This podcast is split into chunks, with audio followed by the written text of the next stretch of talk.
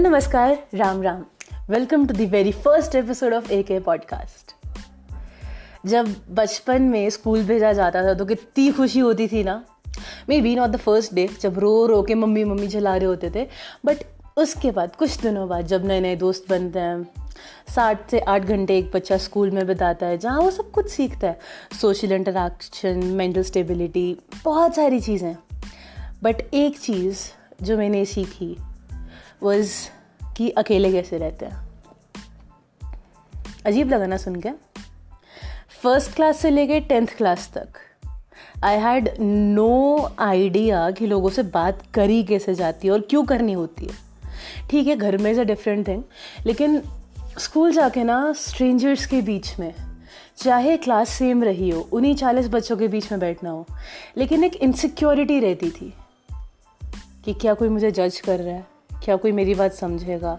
क्या कोई मुझे बेवकूफ़ तो नहीं बना देगा?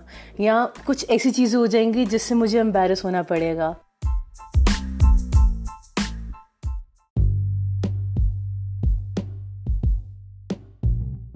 और जब भी कभी सोशल इंटरेक्शन की बात आती थी ना, जहाँ पे बहुत सारे लोग गैदर होते थे I was not the happiest person over there क्यों? क्योंकि मुझे समझ ही नहीं आता था कि मैं बात किससे करूँ।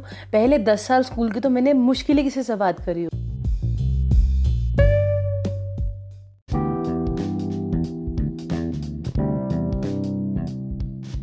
और जब बचपन में फ्रेंडशिप डे मनाते थे, वो फ्रेंडशिप बैंड के साथ कार्ड्स के साथ, वो छोटे छोटे स्टॉल्स पे जाके ख़रीदना। मैंने उस टाइम कभी नहीं सोचा था कि मैं किसको फ्रेंडशिप बैंड बांधूँ। या कौन मुझे फ्रेंडशिप बैंड बांधेगा? उस टाइम पे बच्चे पूरे पूरे हाथ भर के लेके आते थे कि मेरे इस दोस्त ने बांधा, इस दोस्त ने बांधा। All I had was three और four friendship bands but I am proud to say कि वो तीन से चार लोग अभी भी मेरे साथ हैं। हाँ थोड़े अजीब हैं, थोड़े आउट ऑफ़ द ब्लू हैं, लेकिन बेस्ट है अपने में।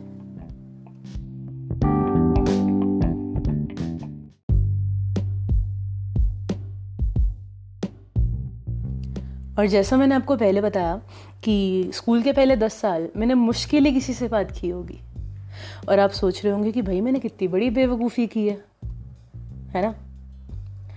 कि दस साल पूरा खुद को और दूसरों को ऑब्ज़र्व किया, उसका क्या फ़ायदा हुआ? हुआ होगा कुछ। लेट मी टेल यू हुआ है।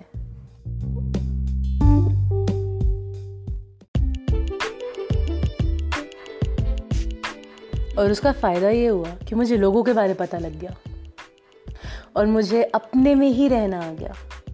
लेकिन हाँ एट्थ क्लास में एक बार मम्मा ने क्या किया, मम्मा ने मेरे को थक्के मार के घर से निकाला शाम को और बोला कि तू एक घंटे बाद वापस आएगी।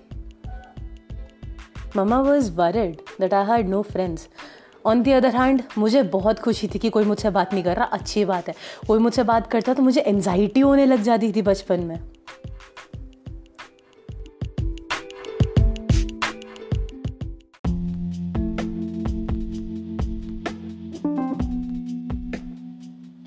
बट थिंग्स अपार्ट जैसा हर बच्चे को लगता है ना, कि उसके भी थोड़े से फ्रेंड्स हो, जिसके साथ वो खेले, एक ग्रुप हो, जिसके साथ वो टाइम स्पेंड करे।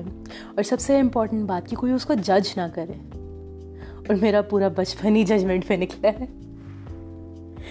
और दो दिन पहले I was scrolling through my Facebook तब उन्हीं होता memories of the day I had posted something back in 2014 2014 में और I had no idea that it will be relatable even now और वो ये था कि the day you start thinking what people think about you will be the day when you start losing yourself मैंने पंद्रह साल की उम्र में ये पोस्ट किया था। इसकी अकल मुझे अब जाके आई है।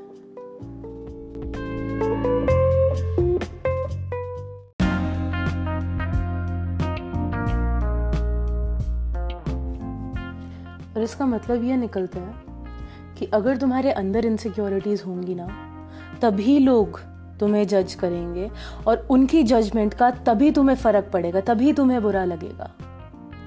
पूरे दस साल मैंने वो झेला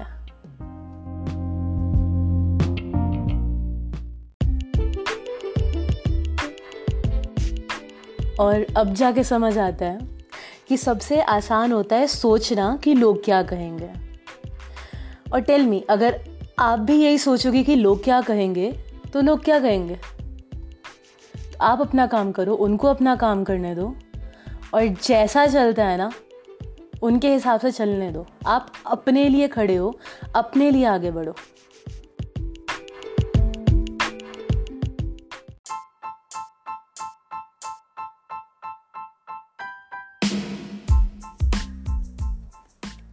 आज के लिए बस इतना ही।